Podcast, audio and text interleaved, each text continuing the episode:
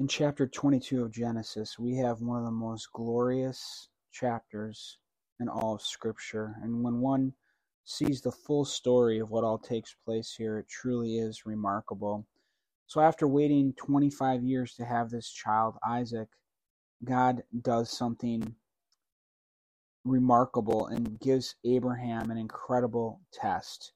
And let's pick it up in verse 1. Now, it happened after these things that God tested Abraham and said to him, Abraham. And he said, Here I am.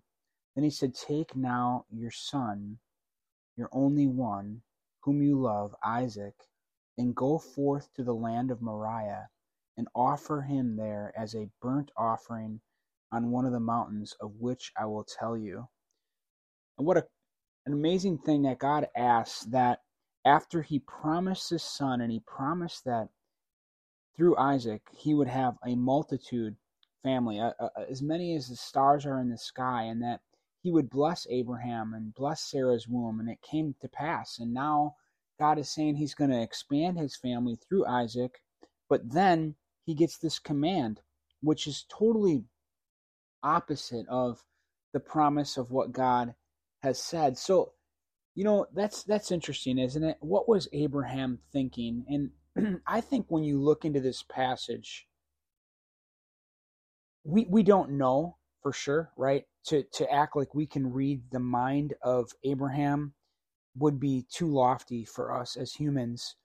But yet, if we look at the things that Abraham said and the promises that God had uh, given Abraham, I feel like he trusts God and he knows that God is up to something so Abraham's like, you know what? I can trust God. He gave me this son. I waited 25 years. He said he was going to give him to me and he was going to bless me. So if God's asking me to do something, I've seen him come through. I'm going to do it. So Abraham rose early in the morning. excuse me, morning voice sometimes. and saddled his donkey and took two of his young men with him and Isaac his son. And he split wood for the burnt offering and arose and went to the place of which God told him. Now, this very important here. It says, On the third day, Abraham lifted up his eyes and saw the place from a distance. And Abraham was in Beersheba, which was 44 miles on a direct line to where God is asking him to go. Now, obviously, the only thing that goes on a direct line, and not even that, is a plane, right? But they still have to circle to land. And obviously, Abraham wasn't on a plane; he was on foot.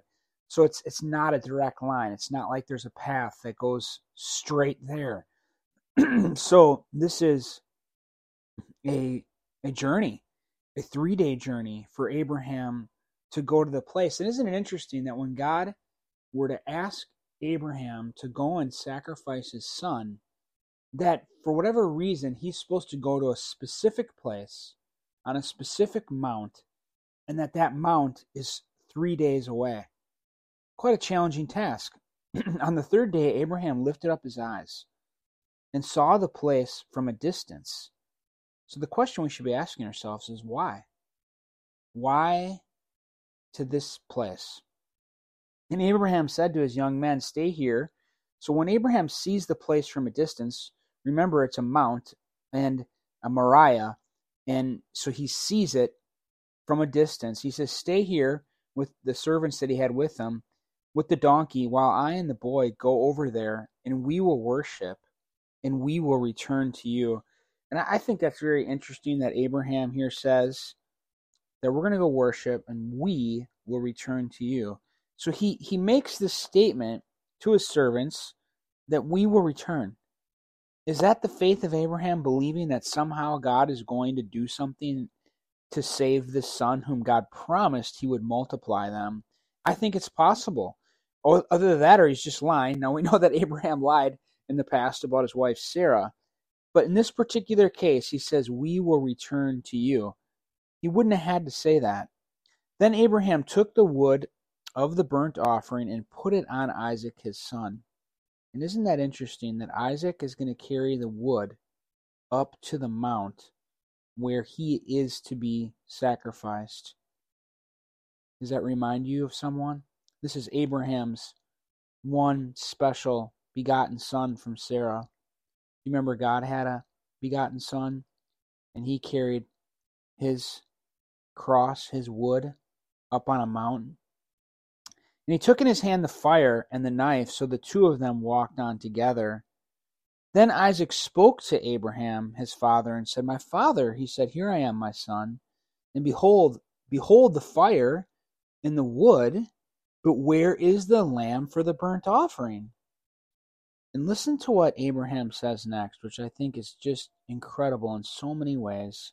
And Abraham said, God will provide for himself the lamb for the burnt offering, my son. So the two of them walked on together.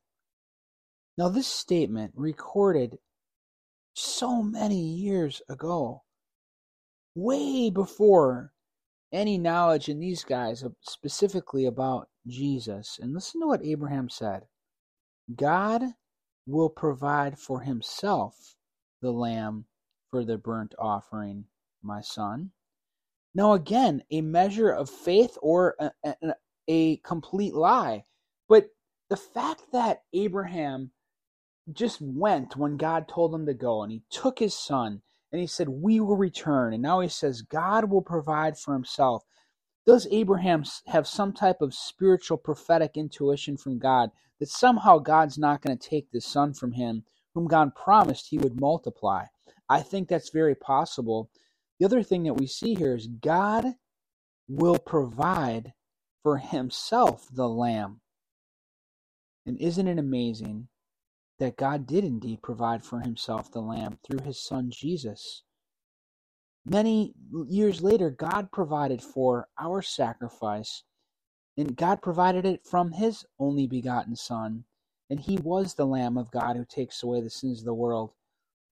And, and why that's so significant is about to be revealed how amazing this is. Then they came to the place. Now, they were told to go to a specific place. They came to the place of which God had told him. God told him to go a three day journey over 44 miles on a direct line to a specific mount. And Abraham built the altar there and arranged the wood and bound his son Isaac and put him on the altar on top of the wood. Abraham's following through faithfully. And I wonder what he's thinking. God, somehow are you going to make a way? And Abraham stretched out his hand and took the knife to slay his son. But the angel of Yahweh called to him from heaven. And remember that for a moment. An angel intervenes and said, Abraham, Abraham. And he said, Here I am. And he said, Do not stretch out your hand against the boy, and do nothing to him. For now I know that you fear God, since you have not withheld your son, your only one, your only begotten son from me. And that should be cueing us ahead to what God does. You have not withheld your son, your only begotten one from me. And God did not withhold his only begotten for our sacrifice. Then Abraham lifted up his eyes and saw, and behold, there was a ram after it had been caught in the thicket by its horns. And Abraham went and took the ram and offered it for a burnt offering in the place of his son. And Abraham called the name of the place Yahweh will provide. Now listen to this. This place gets a name. It was Mount Moriah. And now Abraham says, We're going to call this place Yahweh will provide. Not only did he, not Yahweh provided. now think about that. This just happened. Yahweh provided the sacrifice, but Abraham saying Yahweh will provide. So interesting. As it is said this day, in the mount of Yahweh it will be provided. As though there's a future in this mount where God will provide. Then the angel of Yahweh called to Abraham a second time from heaven and said, By myself I have sworn, declares Yahweh, because you have done this thing, and you have not spared your son, your only one, your only begotten. Indeed, I will greatly bless you, and I will greatly multiply your seed as the stars of heaven and as the sand which is on the seashore. And Now we have a, a reiteration of the, the Abrahamic covenant that God had already promised. And your seed shall possess the gate of its enemies. In your seed, all the nations of the earth shall be blessed because you have listened to my voice. So Abraham returned to his young men, and they arose and walked together to Beersheba. And Abraham returned to Beersheba. Church, this is such an incredible passage. The fullness of this is truly, truly remarkable. And I want to share it with you that there was a time in history later on, and you could read about it in First Chronicles chapter 21, where David, who comes in the family line of Jesus, or is the family line of Jesus, by the way, says that we need to do a census. Uh, we, we need to count our fighting men. And this was looked at historically as weakness and a lack of trust in God if you need to count all your numbers.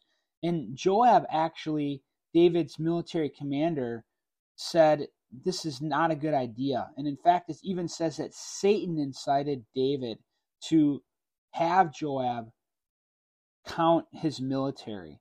So David, even though he's questioned by Joab, to not do this and told this would make us guilty before God, Joab, David commanded Joab to do it anyway. So Joab went ahead and did it.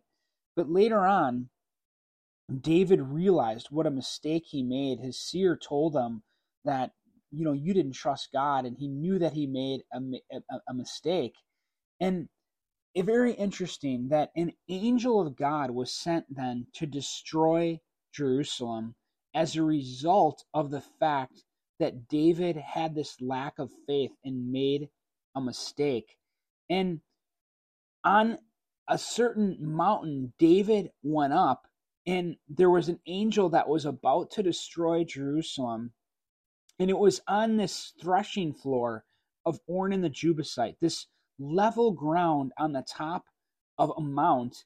And it's David lifted up his eyes First Chronicles 21 16, and saw the angel of Yahweh standing between earth and heaven, and his drawn sword in his hand stretched out over Jerusalem.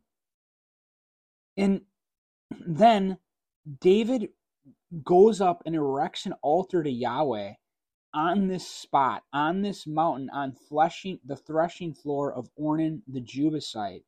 And when David goes ahead and offers a sacrifice on this mountain when this angel was about to destroy Jerusalem, then Yahweh spoke to the angel, and he returned his sword to its sheath. Literally, as a result of David making a sacrifice on this mount, the, the angel went ahead and put his sword away due to the sacrifice. And what I want to tell you that is just so incredibly amazing is that this threshing floor of Ornan the Jebusite, this level spot on the top of a hill in Jerusalem, is where then God instructs David to tell Solomon, This is where you're supposed to build the temple. On the place that we offered this sacrifice and, and where the angel sheathed his sword is the place that Solomon, your son, is supposed to build the temple where future sacrifices were going to be made. And, church, what's incredible is that hill in Jerusalem is Mount Moriah. It is the same exact hill where God told Abraham to take his son, to sacrifice his son, and on that mountain, God provided a substitute with a ram and a thicket. And on that same mountain, when an angel was about to destroy Jerusalem because of David's unfaithfulness and lack of trust in God, David provided a sacrifice and the angel sheathed its sword. Now God says, This is the place where you're supposed to build the temple on the same mount. And incredibly, the same place where Isaac walked his wood up to the mount. It's the same hill that Jesus carried the wood of his cross and where God sacrificed his only begotten Son as the Lamb of God who takes away the sins of the world. Isn't that incredible? God, and all throughout history, orchestrates on this one special mountain all of these events where substitutionary sacrifice is given for the forgiveness of sins. And ultimately, just as God told, just as uh, Abraham said, the Lord will provide the sacrifice, my son. This is the place where the Lord did provide the sacrifice of his son Jesus. And it, just as Abraham called the place, uh, the, the, the Lord will provide, the mount on which the Lord provides. He named it that place. That is the place. That is the mountain where God provided Jesus Christ as our sacrifice and as our substitute. And if God can do all that on one mount, spanning thousands of years, then you can trust Him. Hallelujah. What an incredible prophetic fulfillment. Jesus is the Lamb of God who takes away the sins of the world, and He was sacrificed for our sin on Mount Moriah. I hope this blesses your faith. God bless you all.